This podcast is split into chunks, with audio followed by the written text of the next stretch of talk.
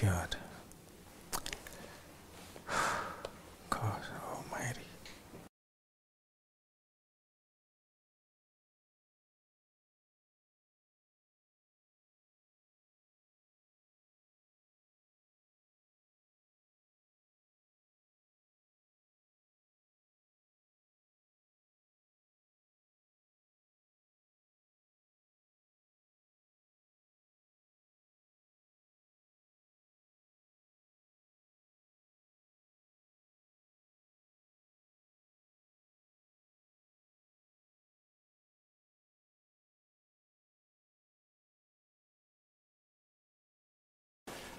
Praise Jesus. Can we please can we please turn with me to the book of Luke chapter 11? Luke 11. Luke 11. Our God is good. Luke 11. And in Luke 11, we're going to read from.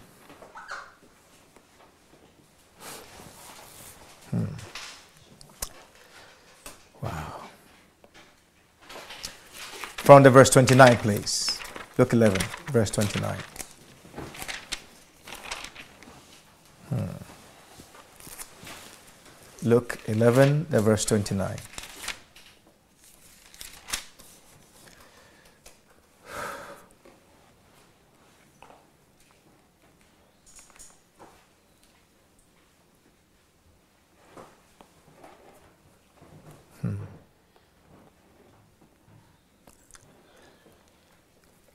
Luke 11, verse 29. And when the people were gathered thick together, he began to say, This is an evil generation. They seek a sign. And there shall no sign be given it, but the sign of Jonas the prophet. For as Jonas was a sign unto the Ninevites, so shall also the Son of Man be to this generation.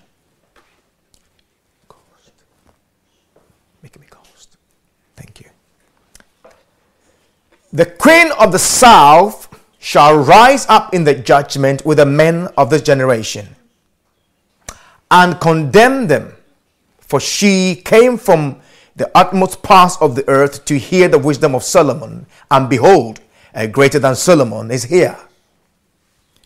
The men of Nineveh shall rise up in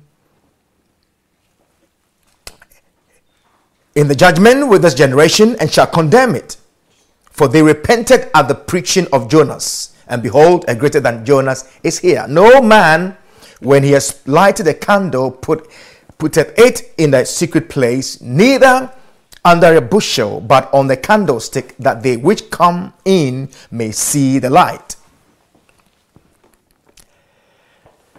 Hmm. The light of the body is the eye. Therefore, when thine eye is single, thy whole body also is full of light. But when thine eye is evil, thy body also is full of darkness. Take heed, therefore, that the light which is in thee be not darkness.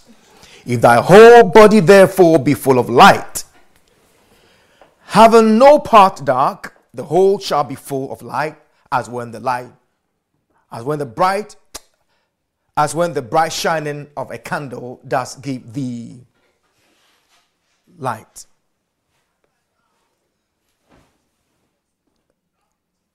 Praise God. Hmm.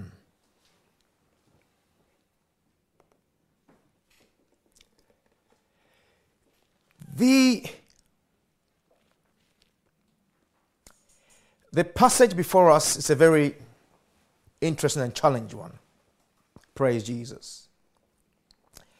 I would like you to tell the person sitting next to you these words you need clear vision.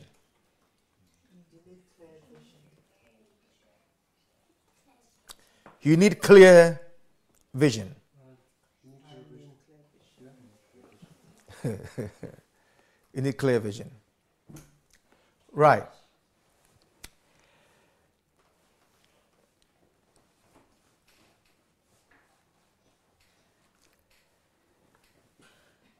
We are most, most of us are aware that there is a new way of signing in to most of our systems.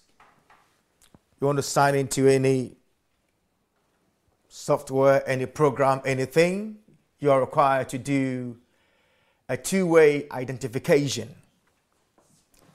This two way identification is in some way a form of making sure that you are the one. Basically, it's, a, it's an evidence collection system to make sure that you are the one signing in. If you are not the one signing in, obviously they will kick you out. So the need, the need for evidence in, in, in life is, is a good one. It is good that you provide evidence that you can do something or you can support something or you are capable of handling a task or, or, or anything. When you want to get a job, they will ask you for evidence. You want to go to a certain school, they will ask you for evidence.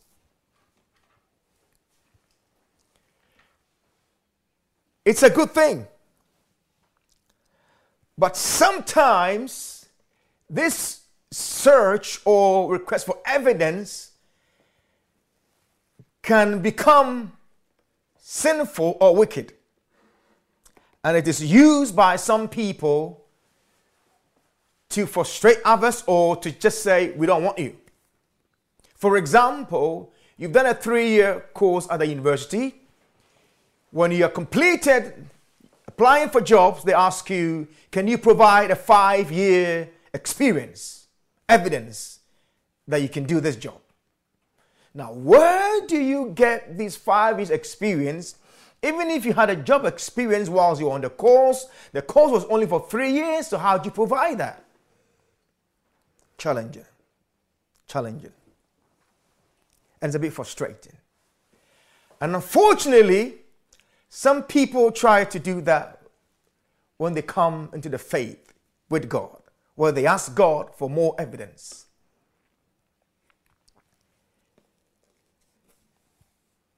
They ask God for more evidence.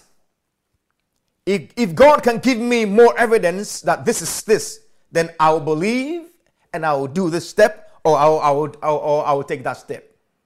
But the question is, what is God's view about asking Him for more evidence when He has given you some evidence in the past? That is the question. What is God's view about this? And today we want to look into the scripture because Luke helps us here to answer this question and why people ask for more evidence. God is merciful.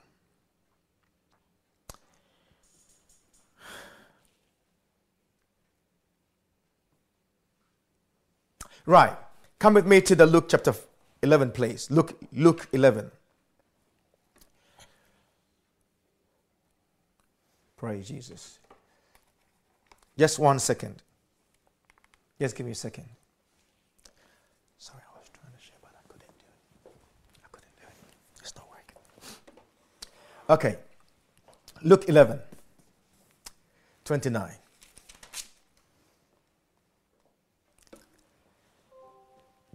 In Luke 29, oh, sorry, Luke 11, 29 uh, to 36, in this passage, very briefly, we have Luke saying that the people gathered around Christ Jesus, and when they gathered around him, he, he, he, he immediately told them, This generation is an evil generation. Wow.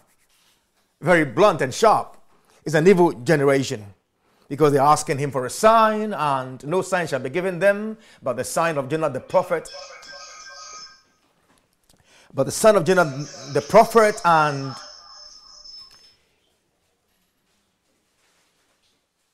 praise the Lord, the son of Jonah the prophet. And as Jonah was a sign unto the Ninevites, so is he to that generation. And then he makes mention of the queen of Sheba, and then he also talks about the about the people of, Nin, of, of Nineveh.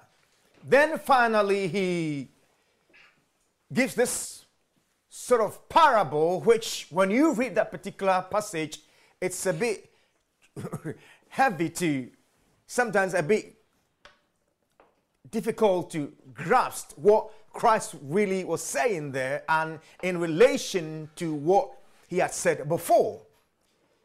So that this is the passage before us.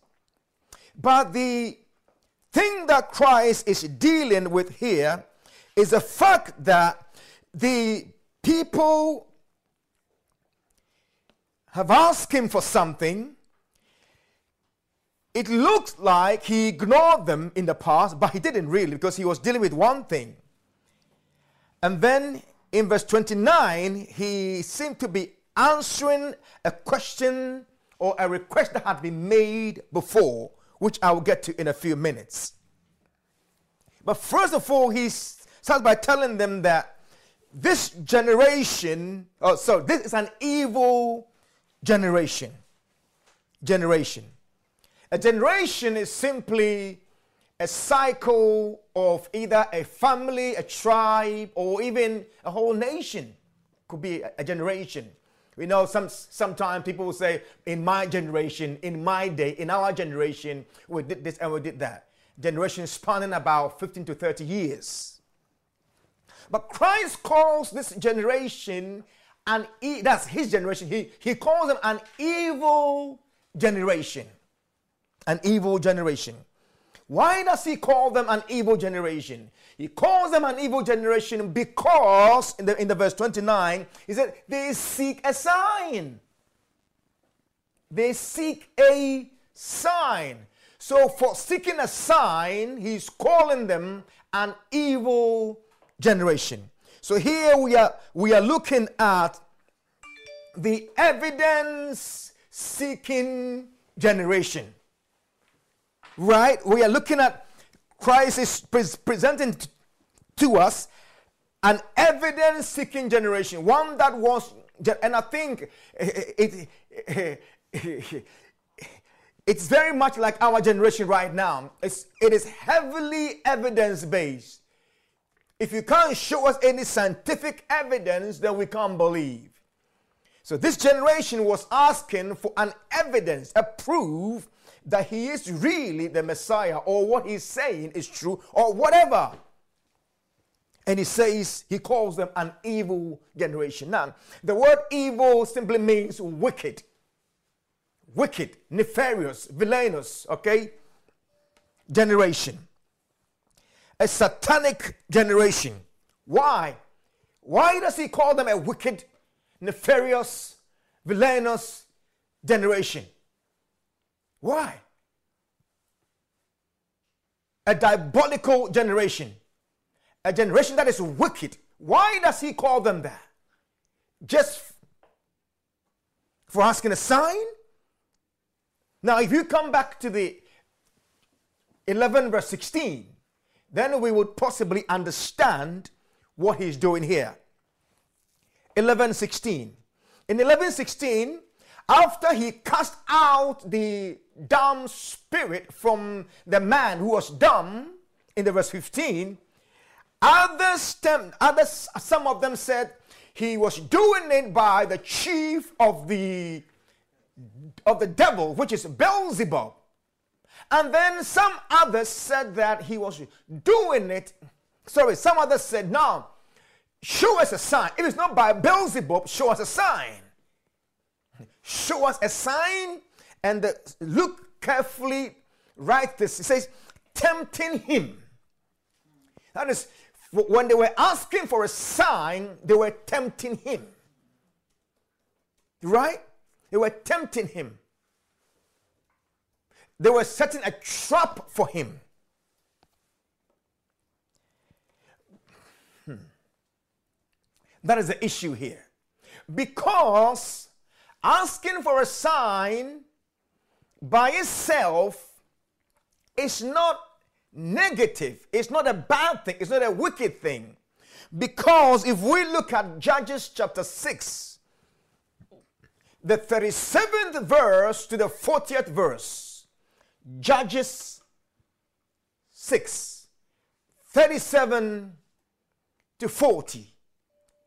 Here in this passage, we see how Gideon, when God was asking him to rise up and fight for Israel, Gideon put out what is popularly called a fleece. Okay. And a fleece is not a bad thing if it's a personal thing. If it's a personal thing. You are asking God for a personal thing, it's got nothing to do with the whole group. It is you God is dealing with. So he asked for a fleece and said, God, if you are indeed sending me to do this job, what I'm asking you is this cause this fleece, and that's why it got the name fleece from an animal, something that was on the ground. Said, cause this fleece to get wet in the night, but all around it to be dry by tomorrow morning, and I'll know that you sent me. So God did that the morning. Then he again said, you know what? Thank you for this evidence, but I want further evidence. Tonight uh, or tonight, can you do the same thing again? Can you again make the make the fleece dry and everything around it wet? Okay, and God did that again. So you see, so God is not against giving evidence. Okay, if you need more assurance, if you need more assurance, come to Him, He will give you. So the question is God against more evidence? The thing that the answer is not necessarily so, but for the generation of Christ Jesus, they are asking for more evidence was a trap. It was their way of tempting him. They wanted him to fall into a trap. Okay. It was a diabolical thing they were asking of him. It was evil. It was wicked. It was satanic because they are tempting their their whole plan and intention was to cause him to fall into a trap so they would have him. But the master will not allow that to happen. So as look at the verse 29 again. He says no so he says no sign shall be given you or no sign shall be given it. It's an evil generation. I will not go i'm, I'm not going to give you any sign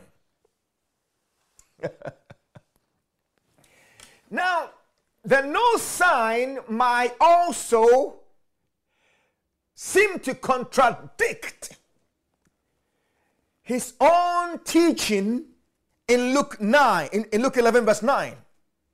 Because in 11 9, you remember, he told them to what? Ask, seek, and knock. So, how can he, just in the same setting, tell people, Ask and it shall be given unto you, seek and you shall find, knock and it shall be opened unto you, and these people are asking, though tempting him. So, does he really refuse them? No. He said, No sign shall be given. Basically, what he's saying is that the sign you are looking for is right before you. So I can't give you anything beyond me. Look at the verse 29. He says, The sign that shall be given you is the sign of Jonah the prophet, right? But in the verse 30, as Jonas was a sign unto the Ninevite, so shall also the Son of Man be to this generation. That so basically mean, mean, meaning I am your sign. I standing here right now that has performed this miracle, I am your sign. Only if you have the eyes to see. Oh, only if they had eyes that they could see that the very evidence they were looking for was right in front of them. But unfortunately, they could not see. Why? Because their vision was blurred. They had blurred vision. They could not see. Their vision wasn't good. They lacked clear vision.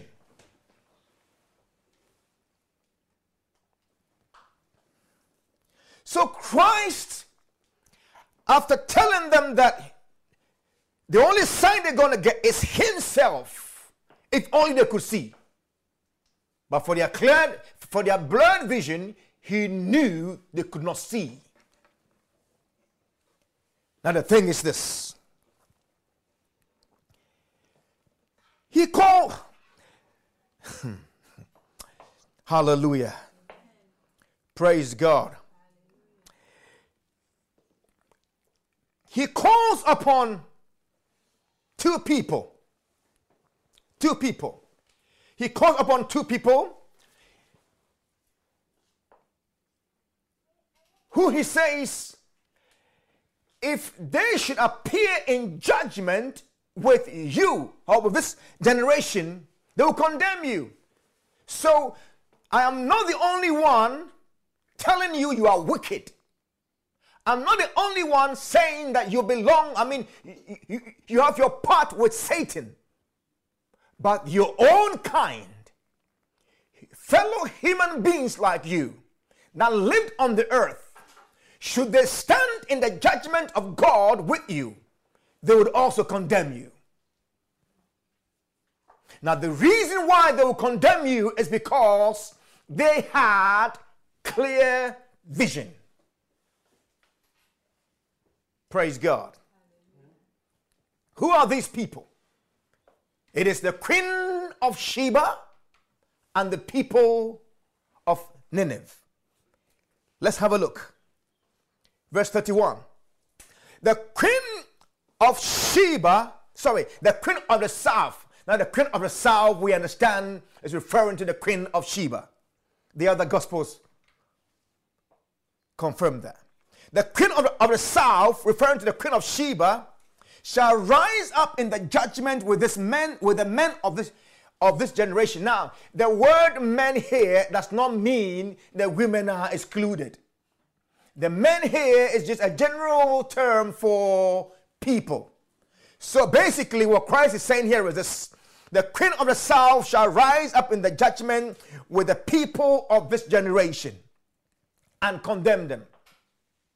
The reason they will condemn like I said earlier on, is because she had clear vision.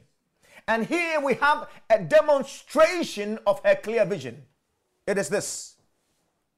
For she came from the utmost parts of the earth to hear the wisdom of Solomon, and behold, a greater than Solomon is here.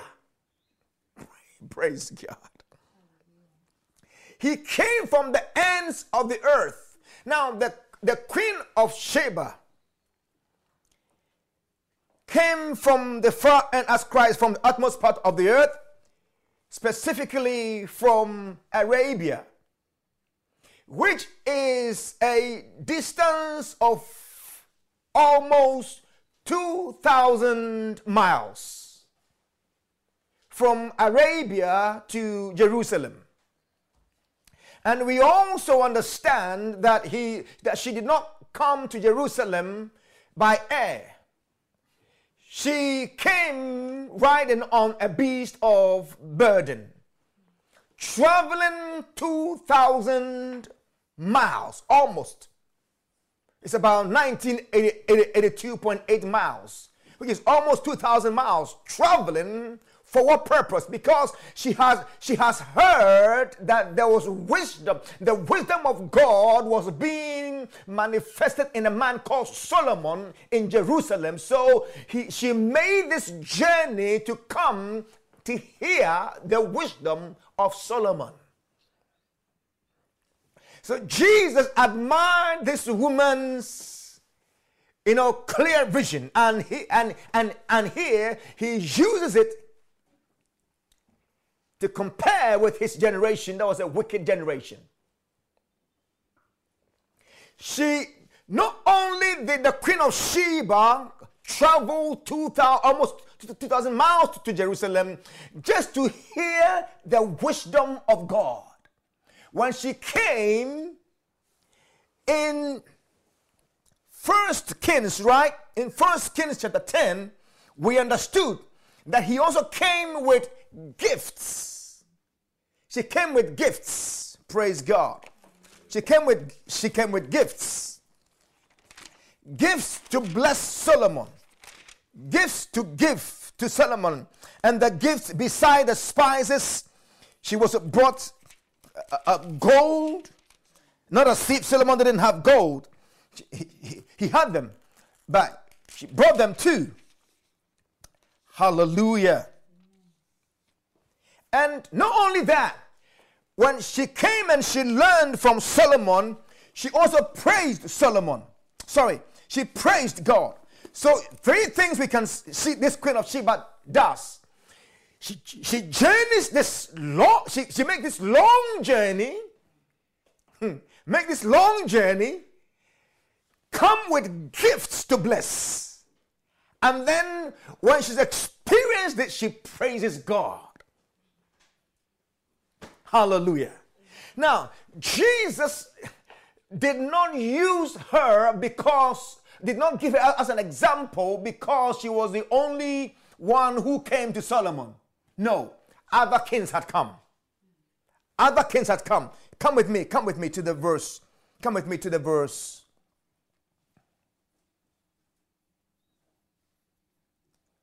Praise God. First of all, let's look at the let's look at what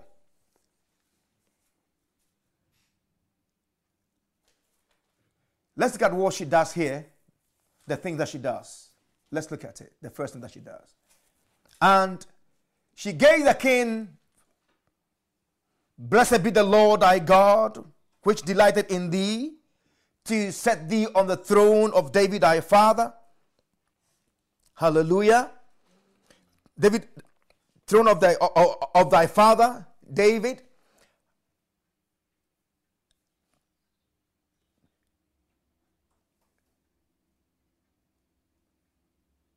So set thee on the throne of Israel, because the Lord loved Israel forever. Therefore, made thee king to do ju- judgment and justice. And she gave the king an hundred and twenty talents of gold and of spices, very great store and precious stones there came no more such substance of spices as these which the queen of Sheba gave to gave to Solomon. Praise the Lord.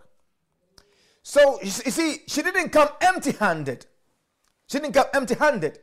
She came with all this stuff, and she made this long stretch. The question is this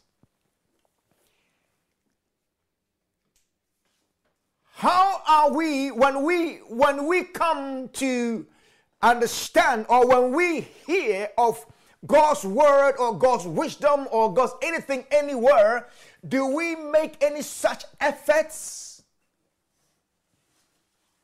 Unfortunately, in the days that we live in right now, even when the word of God is coming to people's living room, even in their bedroom, they are making no effort Oh my goodness. Christ said the Queen of Sheba will rise in judgment, in, in, the, in, in the judgment, and condemn the people he was speaking to. Oh my goodness. What judgment awaits some people in our day. My goodness. I can't wait to see. I mean, I, I don't want to experience and I don't want to witness what shall be. Because these days we have people, they have the thing so close to them, but they because of their blurred vision, they're giving no attention. But this queen will come from far. Some people they will come so close, they'll so come, come, come so close to the things of God, but their money is so stuck in their pocket, it can't come out. They're tight fisted. They won't give anything to the things of God. The kingdom of God may perish. What? If God can't fend for himself, they've got no business. Uh, they've got nothing to, to, give towards the kingdom of God. Oh my God. But this queen of Sheba came with so much treasure to bless. And, and there are some also today that won't lift open their they won't lift their tongue to praise God. You can't get them to praise God. No, they can't do it. They feel shy. Oh my goodness. I don't want to witness that day when we stand in the judgment when the Queen of Sheba is called to give his to give her verdict upon the people who stand before God, who won't praise God for nothing. They won't give God nothing. They won't make no sacrifice for nothing. Oh my goodness. I don't want to witness that day what it will be like. She said, He said, she will condemn them. God have mercy. God have mercy. God have mercy. She came from far. Then the next person he calls upon is the he's the he's the people of the people of Nineveh. Nineveh. He says in the verse, is in, in the verse 32. Come with me, please. In the verse 32.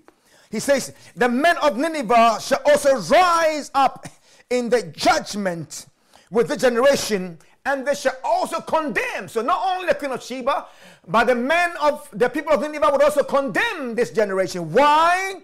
Because they repented at the preaching of Jonas. As horrible as his preaching was, they repented. And behold, a greater than Jonas is here you see, Christ is saying, I am greater than, I am more than Solomon. But you're not hearing me. I am more, I'm a better preacher than. Let's turn to it. Let's turn to it. Jonah, Jonah 3. Jonah 3. The, the book of Jonah.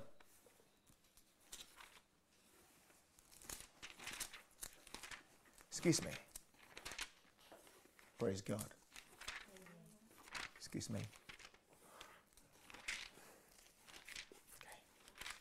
In the book of Jonah, Jonah chapter 3, in the verse 4, let's look at let's look at the verse 4. And Jonas, this is I, don't know. It might be a summary. It might be a summary of his preaching. But the preaching was this. And Jonah began to enter into the city a day's journey, and he cried and said, Yet 40 days and Nineveh shall be overthrown. Yet 40 days and Nineveh. Maybe, maybe, I guess I want to say maybe it was a summary of his preaching. But if this was his preaching, then obviously Jesus is a thousand times more better preacher than him. Maybe I am too. In 40 days, and Nineveh shall be overthrown. In 40 days, and you are you are you are you are finished. In 40 days, if that was a preaching, my goodness. Whoa! I don't want to live in Nineveh at that time. Straight judgment, no mercy. Now, watch this. Why does Jesus admire Jonas's preaching? Or sorry, the people of Nineveh, were they any good people? Of course not. No, no, no way. No way. No way. Look at the verse 11 of the, of the, of the chapter 4. Verse 11 of the chapter 4 in the book of Jonah. Jonah chapter 4, verse, verse, verse 11. Let's have a look at it. And should not I spare Nineveh, that great city, wherein are more than six score thousand persons, that is, 120,000 persons that cannot discern between right and sorry their right hand and their left hand and their cattle also. You see so god is saying that they both the people and their cattle both the people and their animals cannot discern their right hand from their left hand can you imagine the, the city they and their animals are like the same. They're the same. But these people, God commends them that they that they will rise in the judgment to condemn his generation. Why? Because when they heard the preaching of Jonas, they repented in sackcloth. The king from the top to the told them everybody. And now you see, the king made everybody in Nineveh, in Nineveh to wear sackcloth and not eat. Hey, sometimes people are putting their stomach down and oh, let the kids eat. No, it was such a serious matter. Everybody fasted.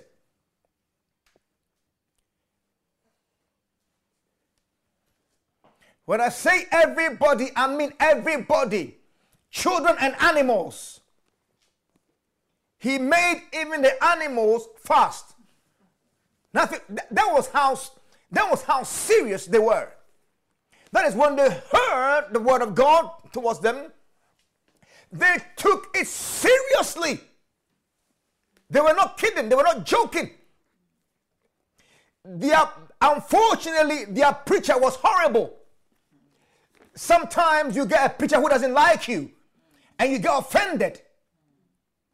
Go to Nineveh. Come with me to Nineveh and see the preacher they had that preacher wished they were dead. That preacher didn't want to preach to them. Actually, he reluctantly preached. Even the judgment he preached, I'm sure he would have loved to actually not speak, but just rain fire on them. Because he first ran away because he didn't want to preach. He didn't want them to be saved. Let, let alone preach to, to them. No way. But even with such a preacher, they responded properly to God. They had clear vision. How? Hmm. So Nineveh had clear vision. Jonah had clear vision. Wow. So the question then is what is clear vision? Praise God. Am I able to do it? Are you able to do it for me? Praise Jesus. Okay. I the some can some can what is, what is clear vision? What is clear vision? Because Queen of Sheba had it, the Ninevites, the Ninevites had it, but his generation did not have it. What is it? Come with me now to the verse 33 of Luke 11. Luke 33, verse 11, please. Luke 33, verse, uh, verse 11. Hmm. Amazing. Look at verse 33. Look, sorry, look at the look, look, look 11 verse 33, sorry. Hmm. Christ says, No man, when he has lit a candle, putteth it in a secret place neither under a bushel, but on a candlestick. Praise God. That it may give light. Basically, to them which come in, that they may see. Basically, what Christ is saying is this there is no human being who will light his candle and then go and put it under some dungeon and expect or put it under some put it in a cupboard close the cupboard and then expect his room to light up. Nobody ever does that. In an, another sense what he's saying is this that god is not trying to hide anything from anyone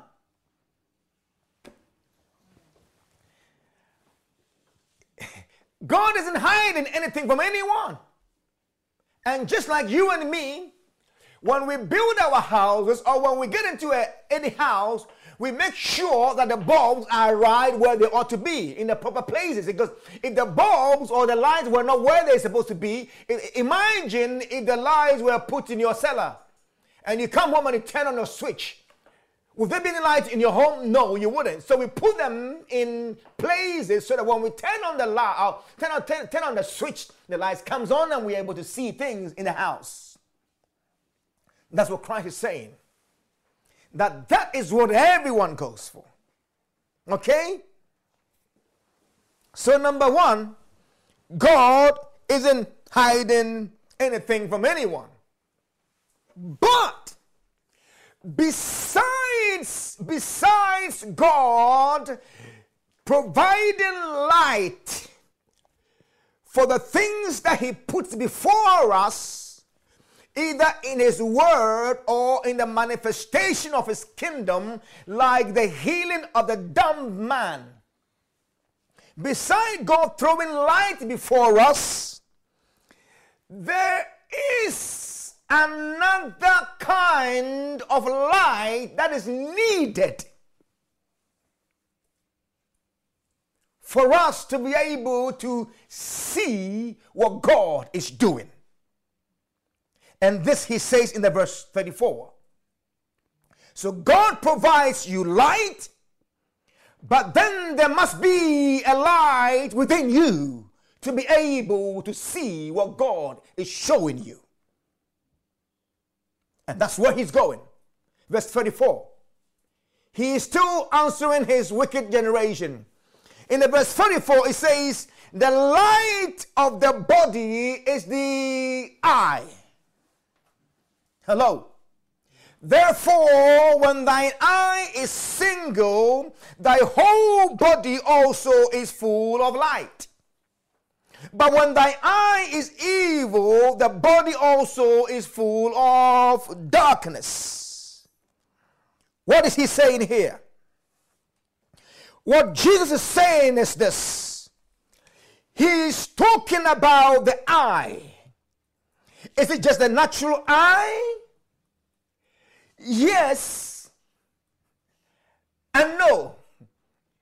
He's using the natural eye to make to talk about the spiritual eye, or talk about your spiritual understanding, or talk about that part of you that is able to make sense or make meaning of what you see. And it's called vision. When people talk about uh, vision in business and, and in leadership, it is not the kind that Christ is talking about. Here, he is talking about vision, and I will explain that in a second. Hallelujah. Oftentimes, we talk about blurred vision and clear vision. But when we make this statement, it often comes across as what the natural eye can see. But there is a difference between vision and what your natural eye can see called sight. Praise God. Hallelujah. We've talked about in the last weeks how to make those choices, those excellent choices, those choices that, you know, puts you in a better relationship with God. But what we are looking at here today is that without clear vision, you will not even be able to make good judgment to make those good choices. So, for us to be able to make good choices, it is of most importance that our vision is clear and that we understand the difference between normal sight and what we call clear vision. It is this. So, what is vision? And what is sight? Sight is physical. Sight is physical. Let me do a little dig into my secondary school physics. I, as a young man in school studying science, was amazed or surprised to learn that we only see things because I always thought I see things because I've got eyes. But then an experiment made me understand that I actually know I see things because there is light. First, first.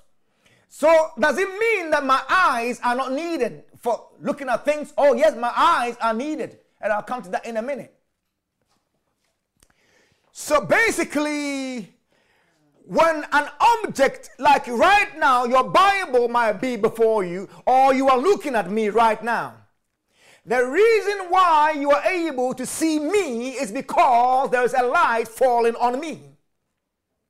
And what happens is that when the light comes falls upon me, this light reflects and the reflection hits the lens of your eye.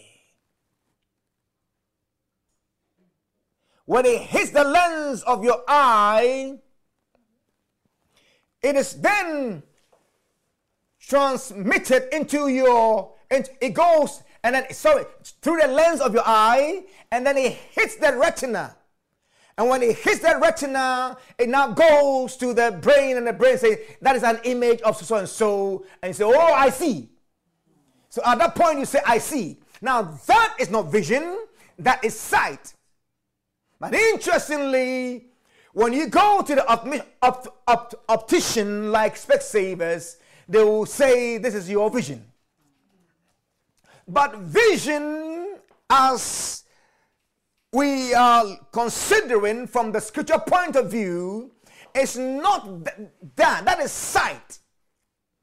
Vision is when, after you have seen the details of the object, okay? So, vision, it is the sense you make of what you have seen. Sorry, the yeah, the sense, or let me put it this way, the proper sense, the proper meaning, the proper interpretation you give to what you are seeing is what we call vision. So when God shows you something, you need clear vision to be able to, to make sense or respond to that thing or make a better choice, or else you will not be able to. Right now, I will ask you to do an experiment for me. If you can, wherever you are, can you just close your, do your palm like this, and with your eyes open, cover your eye. Bring it so close, bring it so close, bring it so close, bring it so close that it is, it is almost, bring it so close so that it touches your face. Let it, let it, let it touch your face. Now, with your eyes still open, can you see anything? Can you see anything? Touch your touch your face with your with your palm. Can you see anything with, you, with your eyes still open? Of course not, you can't. Because it is pitch black. You can't see anything. So even though your eyes are open, you, you can't see. Now, with your eyes closely fold now, open your fingers a little, a little bit. Open your fingers. Now, when you open your fingers with your eyes open, now can you see? Yes, you can. Because a little light is coming through. Now, this is what Christ is describing here. Right? That's what he's, he's describing here. That if your the whole body is full of light, but when thy eye is evil, you're unable to see all that. Now, if the light is coming through and your your eye is good, you are able to see things properly. But when the light is not coming through, though your eye may be good, it won't see.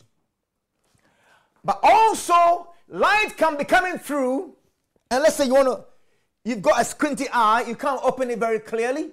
Even though light may be there, you can't see things very clearly, and it will be blurred before you. I wanted to show you blurred pictures and clear visions, but unfortunately, the technical things failed me. So just bear with me. Praise God. And let me just talk. So, vision is how the mind interprets the things that your eyes see or the images that are that hit your retina. How your mind interprets them, the meaning it makes of them. Praise God. So, sight, your sight, your eye, your, your sight allows you to witness something. But it is your vision that helps you to understand the importance of what you are seeing. So you can see something, but if you cannot tell the importance of the thing, your vision is blurred. And if you cannot tell the importance of the thing that God shows you, your vision about the things of God is blurred. And you will make decisions or you'll be looking for more evidence and you will qualify the, the title a wicked person. But God have mercy. Hallelujah. Praise God. So, when our vision is blurred, we cannot see things properly. And we will continually be making, you know, be, be calling good bad and calling bad good. We will misunderstand things. When your vision is blurred, imagine looking at a blurred screen, I mean, a blurred picture. You can't make sense of it. You can't really seem to see very clearly. What is it? And then you need to get a magnifying glass. Like, like you know, those of us who, who wear glasses, sometimes when you take the glasses off, all the words come together and you can't see anything. It's all, and so when you can't see things, of course, your judgment is going to be wrong. When you can't see clearly, it is very natural. It is, it is, it is, it is, it is just logic that your judgment will be wrong. The way you see things will be funny. And what you come up with will be funny. It is quite sad when you get blurred visionary people, people whose visions are blurred, telling you how things ought to be. It's quite sad. It's quite sad. God have mercy. Hallelujah. But I've come to tell you today not only do we need clear vision in our relationship with God, but I have come to tell you that you are also responsible for keeping a clear vision. You are responsible. Responsibility lies on your head. Look at the verse 35 quickly. Take heed, therefore, praise God. Take heed, therefore, that the light which is in thee is not darkness. So, what he's saying here is this that what the Lord Jesus Christ does, or what, or what God, when, when God sends out his light, his truth, or manifests his kingdom in any form or shape, what he's saying is this. The responsibility for responding properly to what God is showing us lies in our own hands. So he says, Take heed, watch out, be careful, pay attention to this that the light that is in thee is not darkness. What is he talking about? Verse 34 The light of the body is the eye. So when he says, Take heed that the light in thee is not darkness, what he's, say, what he's saying is that take heed that your eye is not darkened. That your eyes, your vision, which we have understood to mean vision, is ophthalmos. That's, that's the original word, it means vision. That your vision is not dark, that your vision is not blurred. So make sure, watch out, take heed, be careful, watch on this thing that your vision, that your vision is not blurred, but it is clear. That the responsibility lies in our hands, in our own hands, not in anybody, not in any preacher. Remember, Jonas preached, so Jonas preached a message he didn't even want to preach. But the people had clear vision and they got it. So don't put a blame on the preacher. Hey! Stop putting the blame on the preacher.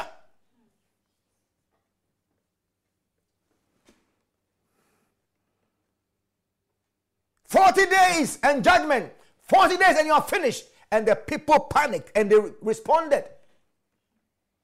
Are we responding like that? When you have heard the, the, the word of God and it's sharp, and it's sharp like a hammer, and it's kind of like pinches you. Do you go home angry with a preacher? Or you go home saying, Thank God I heard that word.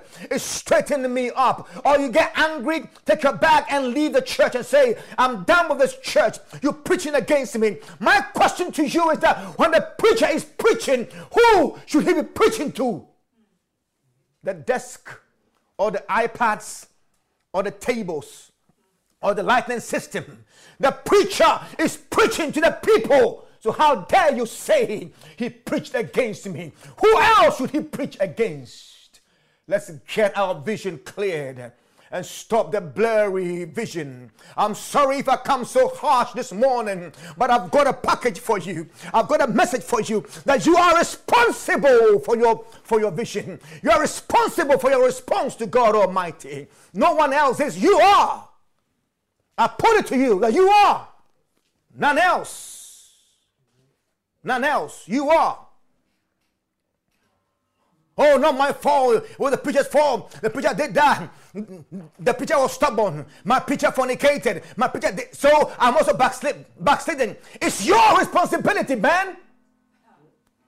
No preacher is responsible for your response to God. If you fall because a preacher fall, you have fallen. There ain't gonna be anything saying that because a preacher fell, now you are exonerated. No, you are culpable.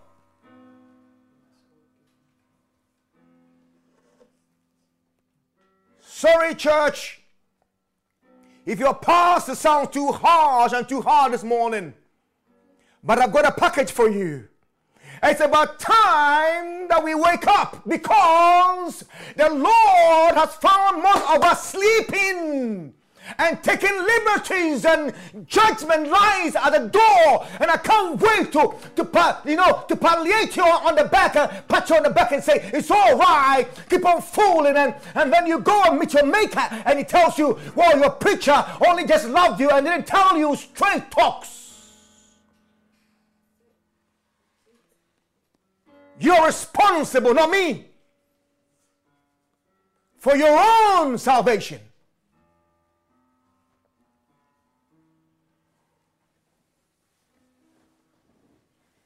We are responsible. I'm responsible. And so are you responsible.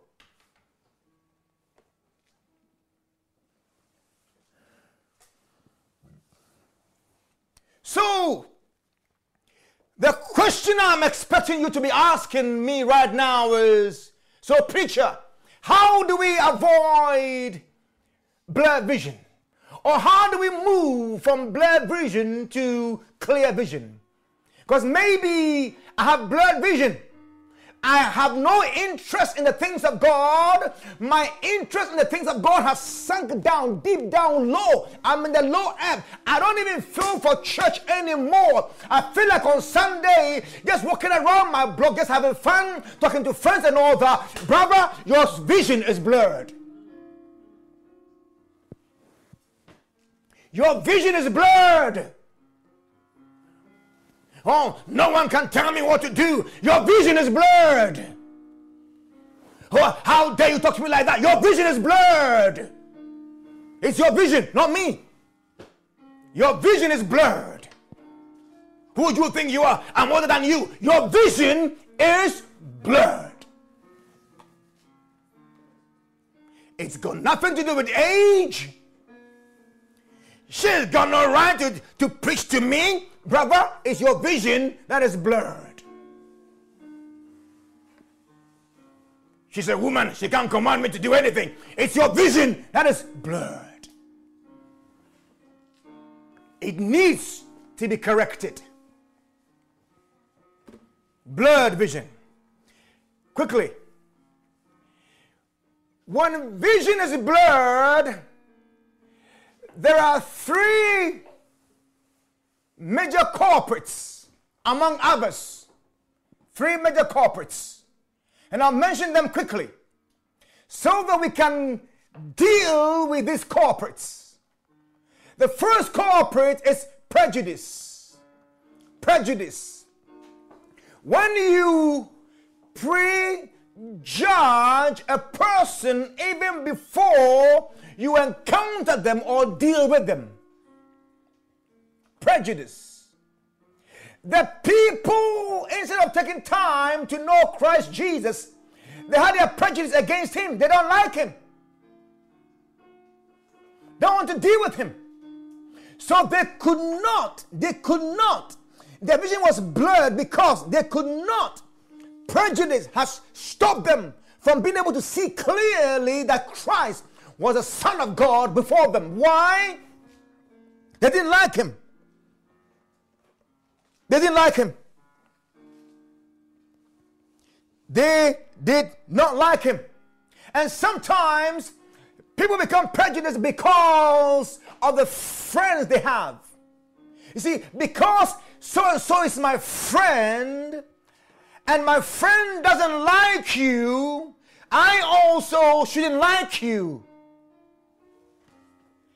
If you take that stand in the things of God, you've already got blood vision. And so to, to correct that blurred vision, you need to come, you need to part with prejudice. Prejudice. The preacher wants my money. Prejudice, take it away. Remove that. All they want is for me to serve in the house of God. Prejudice, take it away. God wants you to serve. If you don't want to serve in the house of God, that by itself indicates blurred vision. Your vision is blurred. That's the reason why you don't even want to entertain the idea of serving in the house of God. Because you should be hands and feet on the ground. Say, Lord, what do you want me to do? But if you just want to sit on your knees and cross your legs and do nothing and have the, the milk and honey of God's land be poured into your mouth and then say, Praise you. Oh, hallelujah. My tummy is full. My soul, you've got a soul might not eat and drink. He said, Hey, I'll take your life from you.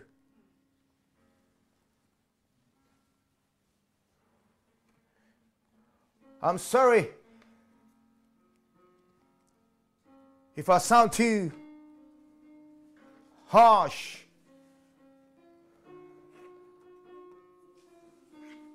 forgive me, but receive the, the word. Prejudice. The second culprit is pride. Pride. Pride. Pride is when you feel better than the other person.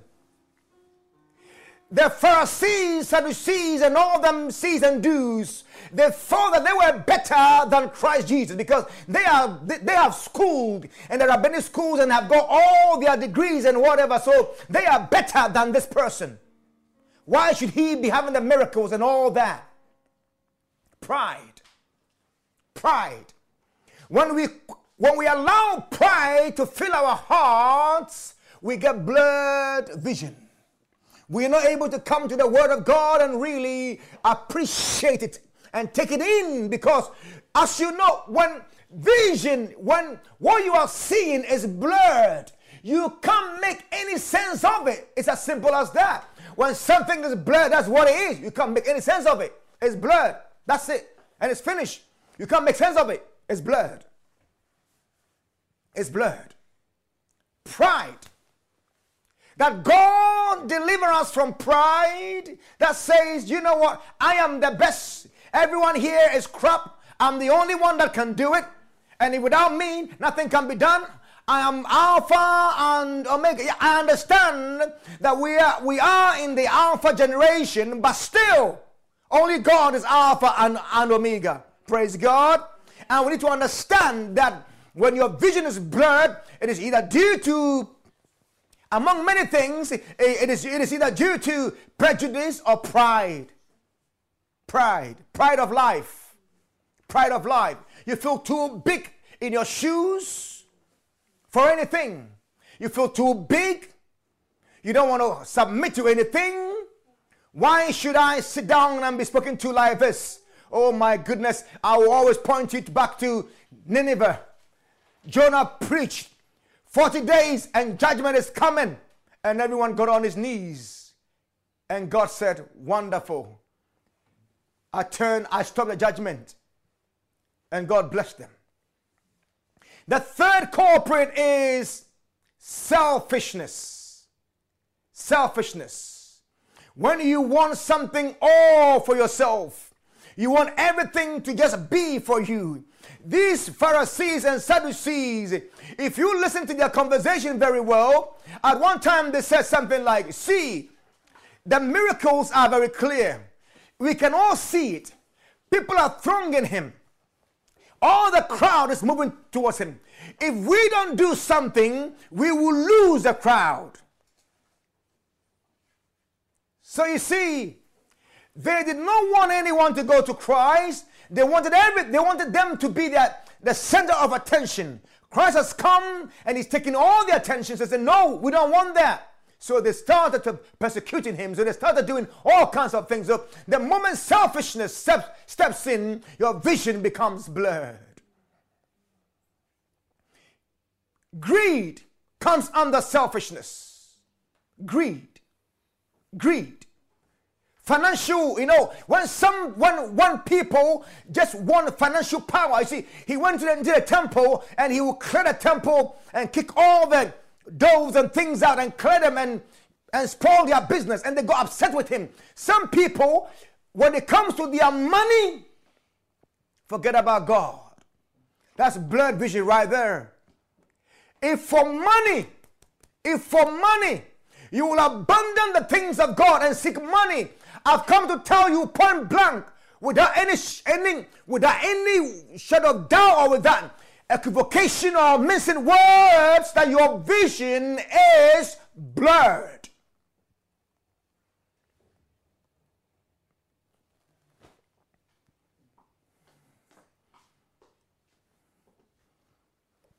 If we avoid these three things, if you got clear vision right now, avoid these three things.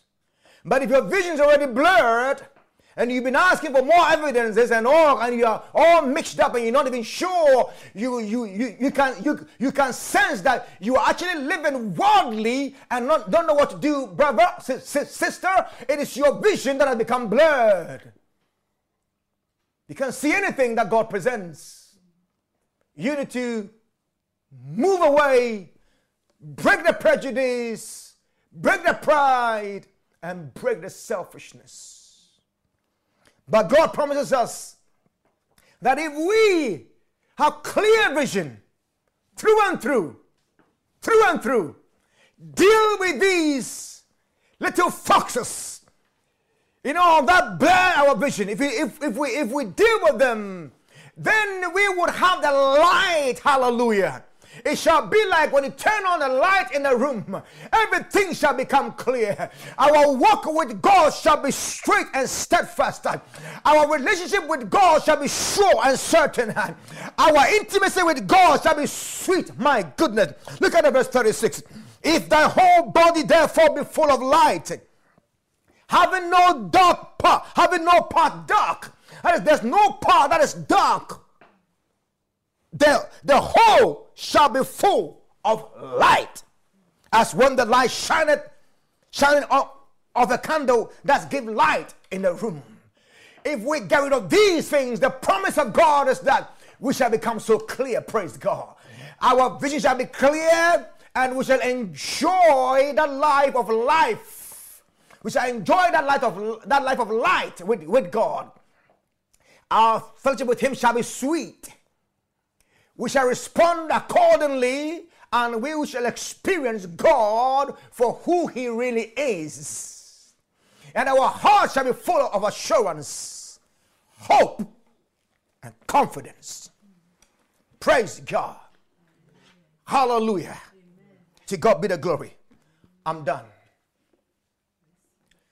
I see the Lord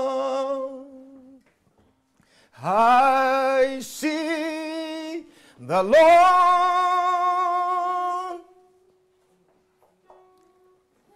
high upon the,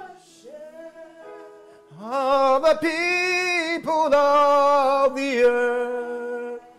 I see the Lord.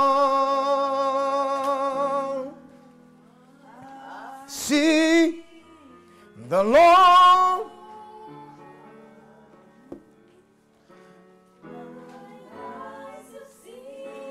The King upon the throne forever.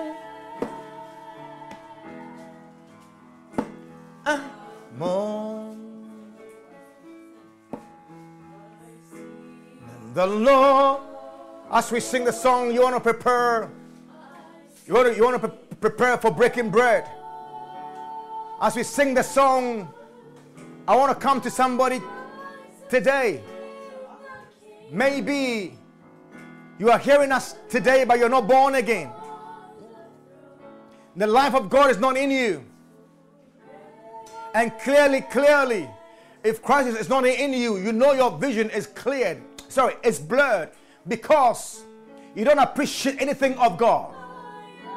That means your vision is blurred. Today you want to pray and say, Lord God Almighty, have mercy upon my soul. Change me.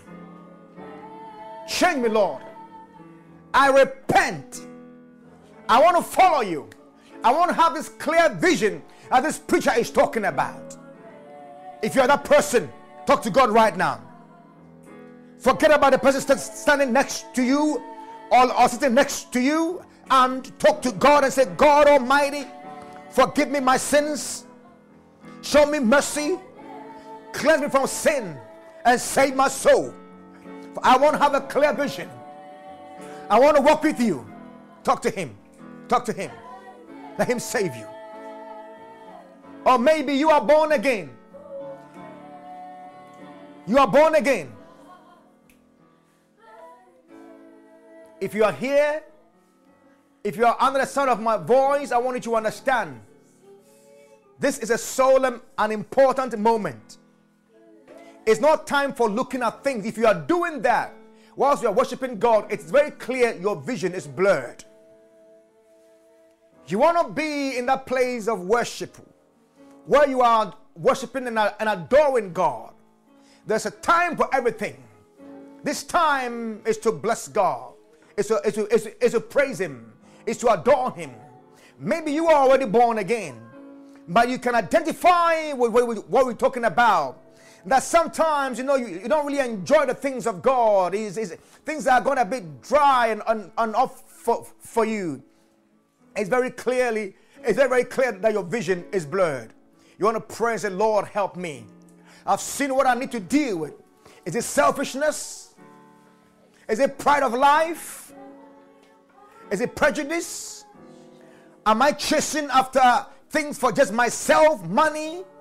Am I chasing for things for myself, which is, which is still selfishness? And so I've ignored you, Lord. I let go today. I push away because I don't want to be condemned by the king of Sheba and the men of Nineveh. I, I, I don't want to be condemned by them.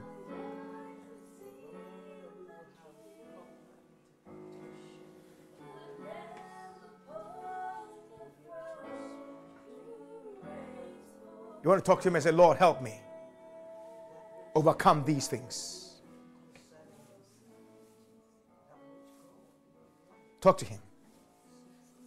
Praise God. Praise God. Praise God. On the night, Bible says, on the night on which he was betrayed, after they have eaten the bread, he took the bread, he broke it, and he said, This is my body, which is broken for you that you may be put together, that you may be healed. I have been broken that you may be made whole. Eat it in remembrance that I've done this for you. Father, I pray that as your people eat the bread today, whoever is broken in any way in illness, loss of hope, loss of joy, what I pray, Father, there shall be a restoration. Anyone broken in any shape or form, there shall be a restoration. Ah! I pray in Jesus' name. Amen.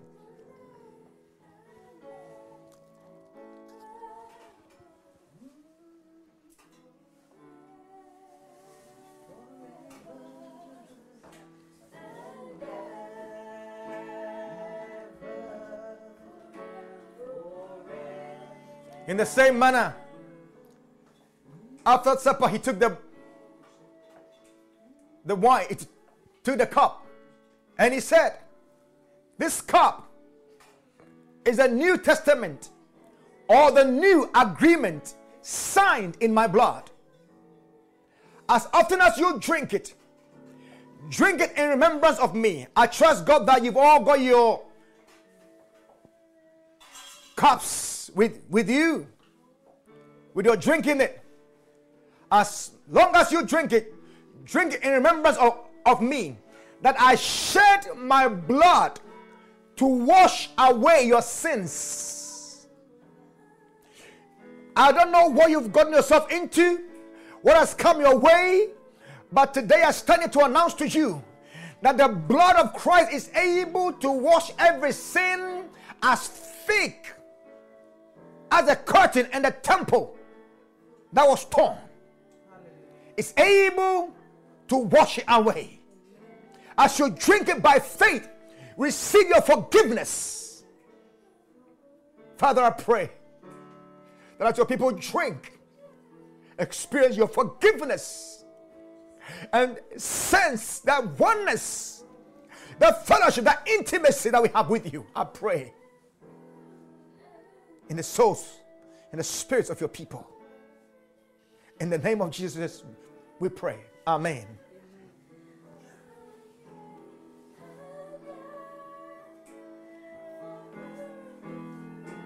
Forever and ever. Forever.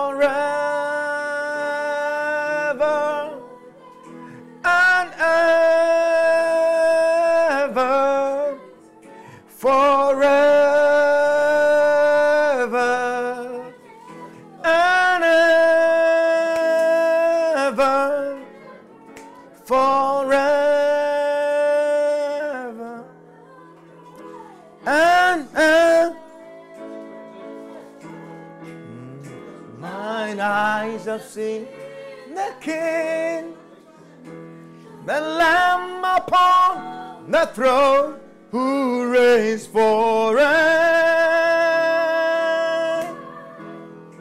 Vamos. Mine eyes have seen the King, the Thank you, Father. Reigns forever.